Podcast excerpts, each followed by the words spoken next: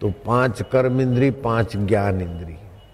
और हम श्वास लेते प्राण, लेकिन पाँच विभागों में बदल जाता तो प्राण, अपान, व्यान, उदान, समान। लेते तो प्राण, लेकिन नीचे से श्वास जब गंदी हवा फेंकते तो अपान होता है। पीते पानी तो अलग कर देता है, खाते तो अलग कर देता है, उसे उदान कहते हैं। चौथा होता है व्यान और पांचवा होता है पूरे शरीर में प्राण व्यापक, उसको समान बोलते प्राण, अपान, व्यान, उदान, समान, ये पाँच प्राण। पाँच कर्म इंद्री, पाँच ज्ञान इंद्री, पंद्रह हो गए, मन और बुद्धि तो सत्रह। अथवा तो मन, बुद्धि, चित्त, अहंकार। मन, बुद्धि बोलो तो चित्त, अहंकार उनसे जोड़ देते तो सत्रह होते और अलग से लो तो उन्नीस तत्व। उसको बोलते सूक्ष्म शरीर। तो घड़ा भी, जिधर भी जाता है तो आकाश उधर, अब घड़ा आपने यहाँ से उठाया।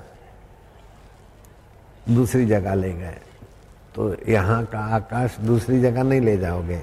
आकाश तो आर पार हो जाता है। जिधर भी जाओगे तो घड़े में आकाश मौजूद रहेगा। चाहे कांच का घड़ा हो, चाहे मिट्टी का घड़ा हो, चाहे लोहे का घड़ा हो और सील बंद हो, लोहे में से भी आकाश प्रसार हो जाएगा। आकाश भरपूर है। ऐसे ही चिदाकाश परमात्मा भरपूर है। जिधर सूक्ष्म शरीर जाएगा, उधर परमात्मा चेतना तो मिलेगी। और सूक्ष्म शरीर में अपने अपने संस्कार होते हैं अपनी अपनी वासना होती है। उसके अनुसार उसको सत्ता सत्ता तो भगवान की ज्यों की त्यों है, वासना के अनुसार वो चेष्टा करता है। जैसे बैटरी वाली गाड़ी हो या कोई भी गाड़ी हो, कार तो उसमें चलने का पावर तो होता है, लेकिन ड्राइवर की जैसी जैसी इच्छा होती है उधर उधर गाड़ी घूमती है। ऐसे ही सूक्ष्म शरीर की जिधर जिधर वासना होती है, उसी उसी शरीर में, उसी उसी वातावरण में जाता है। तो मनुष्य को बड़ी स्वतंत्रता दी है भगवान ने कि अपनी इच्छा के अनुसार लोक लोकांतर में जाता है।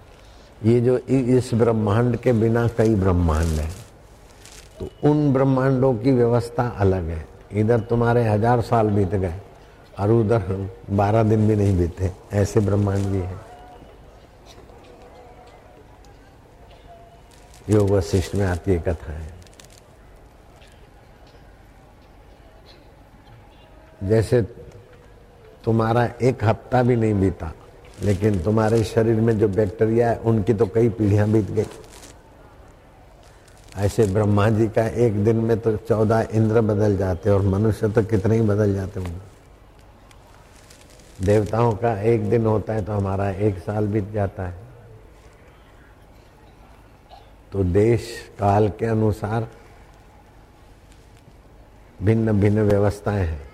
लेकिन उन सभी व्यवस्थाओं की गहराई में ये भूताकाश चित्ताकाश, चिदाकाश, ये चिदाकाश परमात्मा सब में जो के त्यों है तो अपने को पंच भौतिक शरीर ना माने, अपने को चित्ताकाश ना माने, लेकिन चित्ताकाश में जो विचार आते हैं अथवा भूताकाश में जो कुछ होता है वो सब जिससे दिखता है, वो एक रस आत्मा अपने को जाने तो व्यापक ब्रह्म में एकाकार हो जाएगा।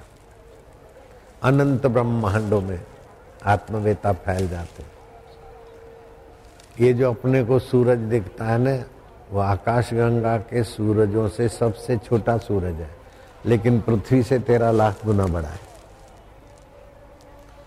जब प्रलय होने को होता है तो आकाश गंगा का दूसरा, तीसरा, चौथा, ऐसे बारह सूरज तपते हैं। दूसरा सूरज आते ही प्राणी जात तो स्वाह हो जाती।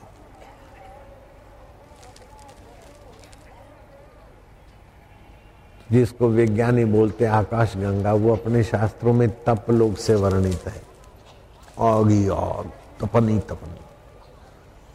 आकाश गंगा में 400 करोड़ सूरज हैं। अग्निलोक तपलोक बोलो। मेरे गुरुजी बोलते थे, लोग ये विज्ञानी बोलते हैं कि चंद्र में जाके आए, चंद्रलोक तक। चंद्रलोक तक नहीं गए। ये तो ग्रह तक गए, चंद्र ग्रह तक। चंद्रलोक इन्होंने देखा ही नहीं। मैं गुरुजी के साथ था, मुसाफरी कर रहा था तो किसी भक्त ने पढ़कर सुनाया टाइम्स ऑफ़ इंडिया कि साईं साईं, अमेरिका चंद्रलोक तक पहुँच गया है और एक साल में अमेरिका वहाँ बड़ा होटल बनाएगा और richest people can stay there within one year धनी आदमी वहाँ रह सकेंगे। मेरे गुरु जी ने जरा सा, अरे बोले, कुछ भी नहीं हुआ, छोड़। रिचेस्ट पीपल से नहीं बना पाएँगे। चंद्र लोग है ही नहीं हो तो ग्रह है। और साल भर में तो क्या नहीं बना पाएँगे। इस बात को उनचालीस साल हो गए। अभी तक अमेरिका ने चंद्रलोक में होटल बनाई, ऐसा आपने, हमने नहीं सुना। भारत के संतों की कैसी ऊँची पहुँच है। जो करोड़ों करोड़ों नहीं, अरबों खरबों रुपए खर्च के, थक के, चुप होके बैठ गए, वो बात लीलाशाह प्रभु जी ने चालू ट्रेन में जान ली थी। क्योंकि वो चिदाकाश में थे। और वो बेचारे वैज्ञानिक बुद्धि में होते हैं। मन में होते हैं, बुद्धि में होते हैं। तो बुद्धि, मन तो बाहर का जानेगा। लेकिन जो स्वयं में बैठे हो तो अनंत ब्रह्मांड का जान लेते जन्मे जय को भगवान वेद व्यास परीक्षत की कथा, परीक्षत, सुखदेव परीक्षत की भागवत में कथा आती है ना? तो राजा परीक्षत भगवान के धाम में चले गए तो उनका बेटा जन्मे जय कथा सुनता था। और किसी कारण उसने कथा में शंका कर दी तो उसको कोड़ हो गया। तो फिर व्यास जी के पास गया तो व्यास जी ने कहा, तुम्हारी बुद्धि में समझ ना आए तो उसको झूठा बोलना, ये तुम्हारा अपराध है।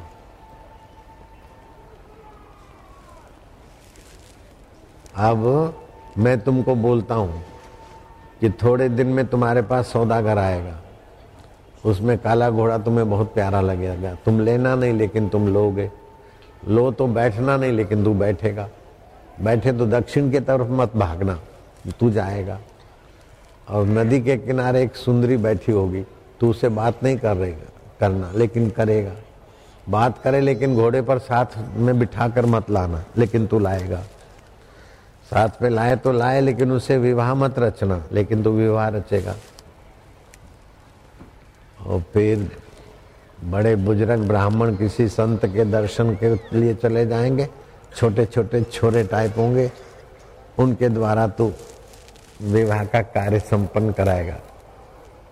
और वो तेरी जो ललना है, वो ब्राह्मणों को परोस होगी तो ज़ोर की हवा लगेगी और उसका दुपट्टा उड़कर वो ब्राह्मणों की पत्तल पे गिरेगा और वो ब्राह्मण छोरे छोरे हैं युवक हँसी उड़ाएँगे। तू तलवार नहीं निकालना, लेकिन तू तलवार निकालेगा। उनका सिर मत काटना, लेकिन तू काटेगा। और उसे तुझे ब्रह्म हत्या लगेगी। संभल सके तो संभल। बोले, महाराज, आपने कह दिया, अब मैं वो घोड़ा लेने वाला ही नहीं हूँ। बोले, देखो, एक तो मंद प्रारब्ध होता है, मंद तकलीफ़ होती है, उसको तो आदमी अपने पुरुषार्थ से हटाता है। तीव्र तकलीफ़ होती है तो भगवान और संत और अनुष्ठान से हटती है। लेकिन तर तीव्र होती है ना तो होनी होके ही गुजरती देखो, तू बच सके तो बच। नहीं बच सका, सब वहाँ। बोले, महाराज ने तो मना की, लेकिन अब थोड़ा सा जाते सुंदरी से बात नहीं करना, लेकिन जरा सा करते घोड़े पे नहीं लाना, लेकिन जरा सा ले जाते। विवाह मत रचना, लेकिन अब क्या है? ऐसा करते करते सब हुआ। तो चिद आकाश में वो सब पता है। परमात्मा में सदा वर्तमान काल है। ये तो हम मन बुद्धि में रहते ना, इसीलिए काल के तीन विभाग हो गए। जो गुजर गया, उसको भूतकाल बोलते हैं। जो आने वाला है, उसको भविष्य बोलते हैं। जो अभी गुजर रहा है, उसको वर्तमान बोलते हैं। लेकिन ये भूत और भविष्य वर्तमान में ही सिद्ध होते हैं। वर्तमान के बिना भूत और भविष्य का ज्ञान किसको होगा? तो सदा जो वर्तमान है चिराकाश परमात्मा, उसी से भूत और भविष्य होता है। तो परमात्मा में जिनकी स्थिति होती है, वो बता देते हैं कि ऐसा होगा, ऐसा हुआ था। मेरे गुरुजी कभी ऐसी सी बात बोल देते हैं कि उस समय तो मुझे आश्चर्य लगता था। ये पहली बार आया गुरु जी लेकिन अब पता चला कि उन महापुरुषों के लिए सब सहज में है। तो आपको वर्तमान चिदाकाश में ठहराने के लिए मैं हरिओ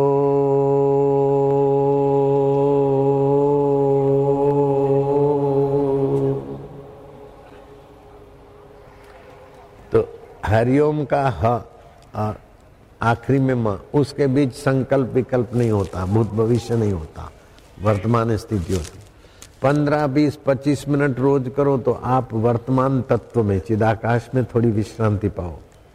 उससे सामर्थ्य आएगा। उससे भगवान का आनंद प्रकट होगा। और बुद्धि में विलक्षण लक्षण प्रकट होने लगेंगे। फिर आप तीन पढ़े हो, चाहे एक पढ़े हो, चाहे लालजी महाराज अथवा मेरे गुरुदेव की नाई। स्कूल में एक दिन भी नहीं रुके। हमारे मित्र संत थे, एक दिन भी स्कूल में नहीं रुके। मास्टर ने दबाव डाला तो मास्टर की देख करके वापस आए बड़े अच्छे संत थे। हमारे गुरु जी भी शायद एक दिन रुके होंगे कि नहीं? वो साइन करते थे ना तो मैं देखता था। मैं कह सकता हूँ कि गुरु जी शायद एक दिन, दो दिन रुके होंगे कि नहीं? साइन करने में, अक्षर लिखने में गुरु जी को समय लगता था। हम तीसरी पढ़े तो हमको समय नहीं लगता, लेकिन गुरु जी कितना पढ़े होंगे? सारी पढ़ाइयाँ जहाँ पूर्ण हो जाती, ऐसा पढ़े हुए महापुरुष के लिए हम कैसे कह सकते कि गुरु जी नहीं पढ़े थे? सारी पढ़ाइयों के मूल में पहुँचे थे। ब्राह्मी स्थिति प्राप्त कर। हमारी पढ़ाई यहाँ आप लोगों की यहाँ, ये ग्रेजुएशन कुछ भी नहीं, उसके आगे। तो गुरु जी उसमें स्थित थे तो उनके लिए तो तुरंत राम सुखदास महाराज भी तुरंत बात बता देते। और भी दूसरे कई संत। आप भी वहाँ पहुँच सकते हैं। वास्तव में सभी वहाँ पहुँचे हुए हैं, लेकिन वहाँ का पता नहीं, हर तरंग पानी से जुड़ा है। ऐसे सभी का मन परमात्मा से जुड़ा है। लेकिन बाहर भाग भाग के तुच्छ हो गया। रात्रि को आते हैं तो बेहोशी में, अज्ञानता में चले जाते हैं। लेकिन रात को भी अगर होश में आकर परमात्मा के निकट पहुंचो तो आपकी निद्रा, योग निद्रा हो जाएगी। आपका कर्म कर्म योग हो जाएगा। इसलिए मुझे पचहत्तर साल हो गए ना तो मैं लंबा चौड़ा भाषण या सत्संग विस्तार वाला नहीं करना चाहता हूँ। बस कट टू कट, जल्दी में जल्दी लोगों को फ़ायदा हो जाए। इसलिए ओमकार की साधना, दीर्घ प्रणवा का जाप, अथवा रात को सोते समय दीक्षा में बता देता हूँ ऐसे नींद करो तो तुमको समय कम में जल्दी अनुभव हो जाए। कम समय में तुम्हारे विकार विकार भाग जाए। कम समय में तुम्हारे पाप बाप कट जाए, कम समय में तुम्हारी समस्याओं का समाधान। क्योंकि मेरे पास अब निवृत्ति का जीवन आ रहा है ना। नानक जी, साठ साल में निवृत्त हो गए, मुझे पचहत्तर हो गए। तो मैं चाहता हूँ कि जल्दी से जल्दी साधक उन्नत हो जाए और फिर मैं एकांत में। जितना आप परमात्मा में विश्रांति पाते, उतना प्रकृति में आपका अधिकार जम जाता है उथल पाथल हो जाते जीव की और ब्रह्मवेता की क्या पहचान है? जीव को कुछ भी है तो कर्म करना पड़ता है। भगवान और भगवान को पाए हुए महापुरुष का खाली संकल्प प्रकृति में काम कर लेता है। बरसात नहीं हो रही है बाबा ऐसा है ऐसा है। बोले अच्छा जाओ, इंदिरा को बोल देना, गाय कटती है, गायों की हत्या है, इसीलिए दुखी हो रहा है देश। गायों की हत्या बंद कराओ। बाबा वो तो ठीक है, लेकिन मैं अभी अभी बना हूँ सिंचाई मंत्री और लोग सोचते कि कैसा मंत्री है, काल पड़ गया। बोले अच्छा मैं बाबा खड़े थे देवरहा बाबा। मैं तो उनसे मिला था दो बार। बड़ा स्नेह किया था, बड़े ऊँचे कोटि के संत थे। जहाँ खड़े थे बालू में, बोले, ले, गठरी बाँध ले। बालू की गठरी बांधी। तो उनका सेक्रेटरी उठा रहा था, बोले, नहीं नहीं, ये मंत्री बना है, ये उठावे ना। तो परिश्रम का पता चले इनका काम है। तो मंत्री ने उठाई वो गठरी गाड़ी में रखी। बोले, तेरे पास तो हेलीकॉप्टर है, बड़ा मंत्री है, सिंचाई मंत्री। जिस जिस राज्य में अकाल पड़ा है, वहाँ छिटकाव कर देना। हो जाएगी बारिश। और बारिश हो गई। ये तो दिया बालू, बाकी ऐसे भी हो सकता है। उनके महापुरुषों के संकल्प में क्या क्या होता है, वो तो वहाँ कोई नीति नियम नहीं बना सकते कि ऐसा होता है, ऐसा नहीं होता इतना होता है। उसकी कोई किताब नहीं लिखी जा सकती। मत करो वर्णन, हर बेअंत है। परमात्मा बेअंत है तो परमात्मा में विश्रांति पाए हुए महापुरुषों की लीला और सूझबूझ भी बेअंत है। ब्रह्मज्ञानी की मत कौन बखाने, गुरवाणी में आता है। ब्रह्मज्ञानी की गत ब्रह्मज्ञानी जाने। ब्रह्मज्ञानी को खोजे महेश्वर, ब्रह्मज्ञानी आप परमेश्वर। ब्रह्मज्ञानी का कथ्या न जाई आदा अखर नानक ब्रह्मज्ञानी सबका ठाकुर। ब्रह्मज्ञानी का भोजन ज्ञान, ब्रह्मज्ञानी का ब्रह्म ध्यान। ब्रह्मज्ञानी की। मुगत भुगत का दाता, ब्रह्मज्ञानी पूर्ण पुरुष विधाता। संत किन्नाराम रहते थे उस समय, तुलसीदास महाराज भी रहते थे। तो काशी के सेठ को संतान नहीं होती थी, सारे उपाय करके थक गया। किसी ने बोला, संत तुलसीदास के पास सियाराम जी आते, लखन भी आते तो उनको बोलो, तुम्हारे भाग्य में है कि नहीं तो भगवान से पूछ के बता देंगे। तुलसीदास को उसने प्रार्थना की, तुलसीदास ने कहा, ठीक है, सरकार आएगी, मैं पूछ के बताऊँगा। तुम द्वादशी को आ जाना। और द्वादशी के दिन बैलगाड़ियाँ, फल, फ्रूट, मावा, मिठाई, दो बैलगाड़ियाँ भर के गया कि बाबा, प्रसाद कहाँ उतरवाए? तुलसीदास ने कहा, प्रसाद नहीं लूँगा। तुम्हारा काम नहीं कर सकता तो प्रसाद नहीं लेंगे। सरकार ने बोला है कि तुम्हारे भाग्य में दस जन्म तक नहीं है। तो दो बैलगाड़ी लेके जा रहा था पत्नी ने कहा संतों के लिए निकाली हुई प्रसाद, घर में क्या दुकान थोड़ी करना है? चौराहे पे इकट्ठा किया और आओ प्रसाद ले जाओ। भर भर के देने लगा।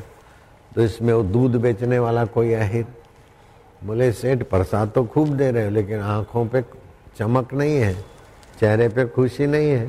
प्रसाद बांटने वाला तो प्रसन्न होता है और आप रोते रोते दे रहे क्या कोई मर गया है? क्या? बोले, मैं ही मर गया। हज़ारों निराशाओं में एक आशा थी और वो भी तुलसीदास ने मना कर दी कि तुम्हारे भाग्य में सारी बात बता दी। तब उस अहिर ने कहा, दूध बेचने वाले ने, आप चिंता नहीं करो, वाराणसी में गंगा किनारे मिर्गी घाट है। अभी भी है, संत किन्ना राम पड़े रहते हैं। वो अघोरी बाबा है। आप जाते आते रहना, जाके सीधा नहीं बोलना कि संतान दे दो। नहीं तो अघोरी सुना देंगे। आते जाते जब वो पूछे कुछ, कोई बात हो, वो तो सब समझ जाएँगे। तुम आते जाते रहो। आते जाते आते जाते समय हो गया। किन्नाराम ने कहा रे सेठ के बच्चे आता है क्या लाया है? बोले, दस पूरी है। बोले, दस है? लाओ, खाया। बोले, दस दिए। जितनी पूरी थी, उतने बेटे दिए। अब साल भर में तो दो बेटे आ गए भाई ने कहा, तुलसीदास के यहाँ पहले ले जाएँगे, फिर किन्नाराम के यहाँ पहले तुलसीदास का आता है निवास। तुलसीदास ने पूछा, ये गोद में लिए क्या? भाई ने कहा, नहीं, मेरे खून से सिंचे गए। आपने तो बोला, दस जन्म तक नहीं आएगा। लेकिन किन्नाराम ने बोला, दस दिए। तो बीस टका तो पेमेंट हो गया। दो आ गए ना तो सौ में से दो आए तो बीस टका आ गया ना। तुलसीदास को लगा कि मेरे को तो राम जी ने बोला दस जन्म तक नहीं है और किन्नाराम ने बोला दस दिए तो दो तो हो ही गए। प्रभु जी कब पधारेंगे, मैं यही पूछूँगा। प्रभु जी से पूछा। तो प्रभु ने कहा तो तुमने तो पूछा उसका बैलेंस कितना है? उसके भाग्य में है कि नहीं? और किनाराम ने तो चिट्ठी फाड़ दी तो फिर पूरा करना पड़ता है ना। तब से वो कहावत हो गई, जो न करे राम, सो करे किन्नाराम जो न करे राम, सो करे किन्नाराम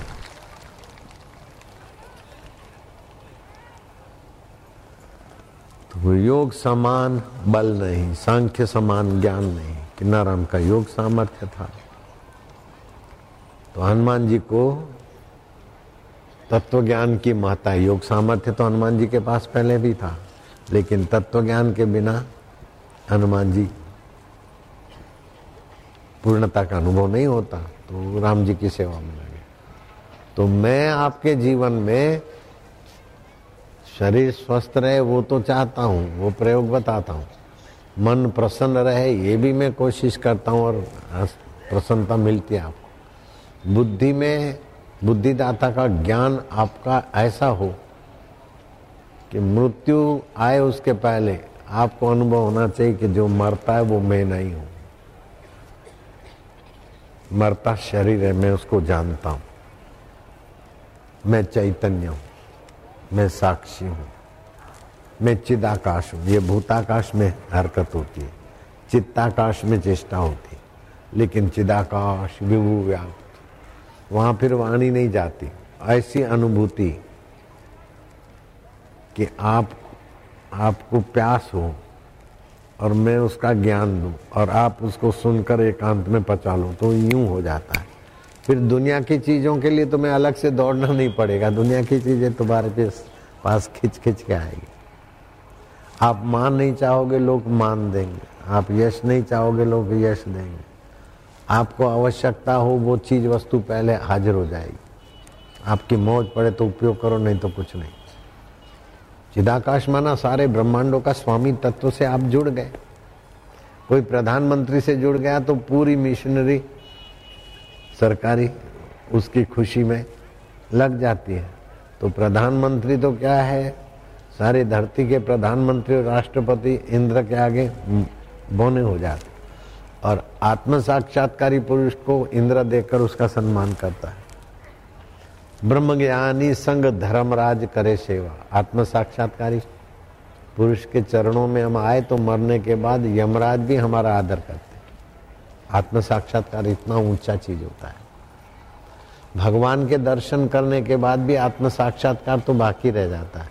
राम जी के दर्शन तो हनुमान ने कर लिए थे, अष्ट सिद्धि भी थी, फिर भी आत्म साक्षात्कार तो हनुमान जी को करना ही रहा। श्री कृष्ण के दर्शन तो अर्जुन ने किए थे। विराट रूप दिखा, भयभीत हुए। पहले विषाद में गए, लेकिन श्री कृष्ण ने जब अर्जुन को चिदानंद तत्व का ज्ञान दिया, तब अर्जुन को हुआ कि नष्ट मोह स्मृति लब्धवा तो अब वो मान लेते हैं कि जोगी गोरखनाथ के गुरु मच्छंद्रनाथ राजा के शरीर में प्रविष्ट हुए लड़के का जन्म हुआ। तो विकारी भावना से रा, राजा के शरीर में नहीं घुसे। प्रजा धर्मात्मा है धर्म लाभ करने के लिए राजा के शरीर में घुसे। तो जो बालक हुआ उसका नाम रखा धर्मनाथ। नाथ संप्रदाय थे। धर्मनाथ जब 12 साल के हुए तो मच्छंद्रनाथ राजा के शरीर में थे, अपने बेटे को राज तिलक कर दिया और फिर अपने शरीर में आ गए। आज भी प्रयाग के लोग जानते हैं, माघ महीने में धर्म द्वितिया मनाते हो धर्मनाथ के स्मृति में। धर्म द्वितिया, शुक्ल पक्ष की। प्रयागराज में मनाते थे, धर्म द्वितिया। तो ये योग का बल है। लेकिन तत्व ज्ञान तो उससे भी ऊँची बात।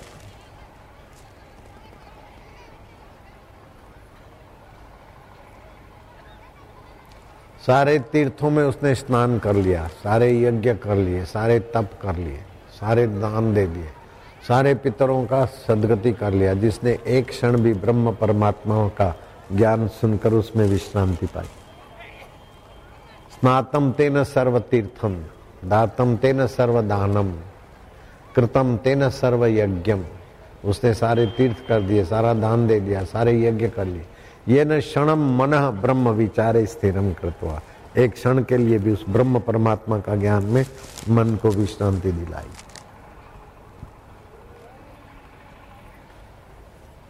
तो जो भी करो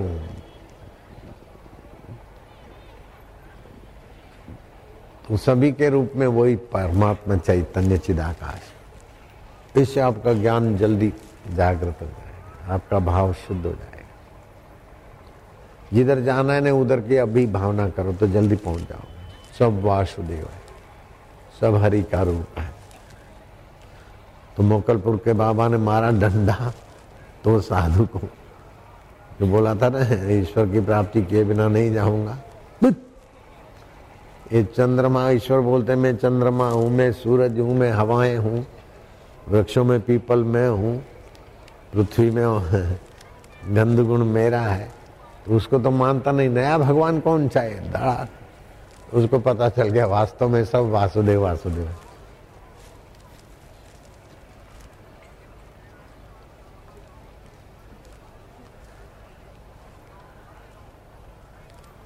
ऐसा नहीं कि सब वासुदेव हम उससे अलग है। हमारे सहित सब वासुदेव है। तरंग को मारो डंडा और उसको बोलो, तू पानी है। वो तो पहले ही थी। पता चल गया तो अब मैं समुद्र हूँ। ऐसे ही वो साधक बोले हाँ मैं ब्रह्म हूँ। मैं चैतन्य हूँ। आनंद हूँ। मैं अमिट हूँ। मेरे को कोई मार नहीं सकता। ये शरीर तो ज़िंदा नहीं रहेगा। फिर भी करोड़ों शरीरों में मैं हूँ। और सारे शरीर महाप्रलय हो जाए, फिर भी मैं रहता हूँ। ऐसा अनुभव होता है। मरने का भय नहीं होता, जीने की वासना नहीं होती। मान की इच्छा नहीं होती और अपमान से पीड़ा नहीं होती। सुख की लोलुपता नहीं होती और दुख आपको दुखी नहीं कर सकता। ऐसे आप जीवन मुक्त हो जाते जीते जी मुक्त हो जाते पाँच प्रकार की मुक्तियाँ होती है। चार प्रकार की मुक्तियाँ तो मरने के बाद होती है, वो साधारण मुक्ति। लेकिन जीवन मुक्ति तो जीते जी होती है, वो महान मुक्ति है। आप पूजा करते अच्छा है, जो भी सत्कर्म करते लेकिन ईश्वर के होकर करोगे ना तो बड़ा सरल हो जाएगा। आपकी त्रुटियाँ ईश्वर निकाल देंगे, और आपको, जैसे बच्चा अपने तरफ़ से चलता है अच्छा है लेकिन पिताजी की उंगली पकड़ता है तो सुरक्षित होता है। और पिताजी जब हाथ पकड़ ले तो बच्चा और सुरक्षित हो जाता है। ऐसे मैं भगवान का हूँ। हम भगवान का स्मरण करते हैं तो समझो भगवान की उंगली तो पकड़ी, लेकिन बीच में हमारी आदतें, हमारे विकार हमको गिराते रहते कि प्रभु, हम तुम्हारे हैं। तुलसीदास ने ऐसे ही किया। भगवान के गले पड़ गए। आप भी भगवान के गले पड़ो। मम हृदय भवन प्रभु तोरा ये मेरा हृदय तेरा घर है। और इसमें चोर बैठे काम, क्रोध, लोभ, मोह, अहंकार, चिंता।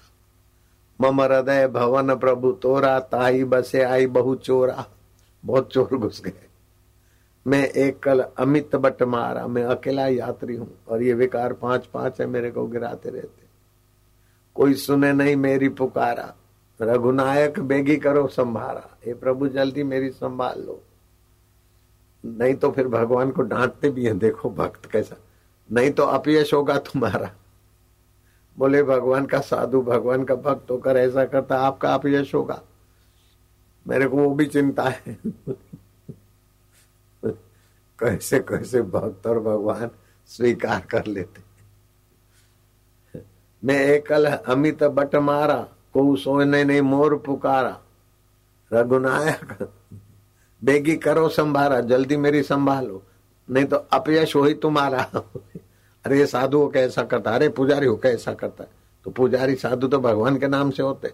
अब मेरे से ऐसा हो तो आपका इज़्ज़त का सवाल करो, जल्दी मेरे को बचाओ भगवान तोतली मोतली भाषा भी अपने वाले की मान लेते। तो मैं भगवान का हूँ, भगवान मेरे हैं। ये निश्चय जितना दृढ़ होगा, ना पंचाणु टका तो साधना उसमें ही हो जाती। बाकी रही पाँच टका। उसमें तीन टका तो आप अनुष्ठान सत्संग आदि दो टका विश्रांति योग, बस। और विश्रांति योग की ऐसी तरकीब है कि आपको लगेगा करे रे, हम इतना दिन क्या कर रहे थे? आप रोज नींद करते लेकिन नींद को विश्रांति योग बना लो। रोज कर्म करते, कर्म को कर्म योग बना लो, बस। कर्म किए बिना तो नहीं रह सकते, उसमें कर्म में योग जोड़ दो। नींद किए बिना नहीं रह सकते, उसमें नींद योग जोड़ दो, बस। नींद कंपलसरी है, कर्म भी कंपलसरी है। जो स्वाभाविक होता है, उसमें खाली योग जोड़ दो, बस। मुफ़्त में दोनों हाथ में लट्टू दाढ़ी की दाढ़ी, बाबा का बाबा। मेरे को तो ऐसा मिल गया खूब। दाढ़ी के दाढ़ी बाबा का बाबा। मुफ़्त में मिल गया खाजा। कंगाल आदमी अरबोपति होना चाहे तो मर जाएगा मेहनत कर करके। लेकिन अरबोपति के गोद में चला गया तो उसी दिन अरबोपति हो गया। ऐसे आप तो भगवान के गोद में चले जाओ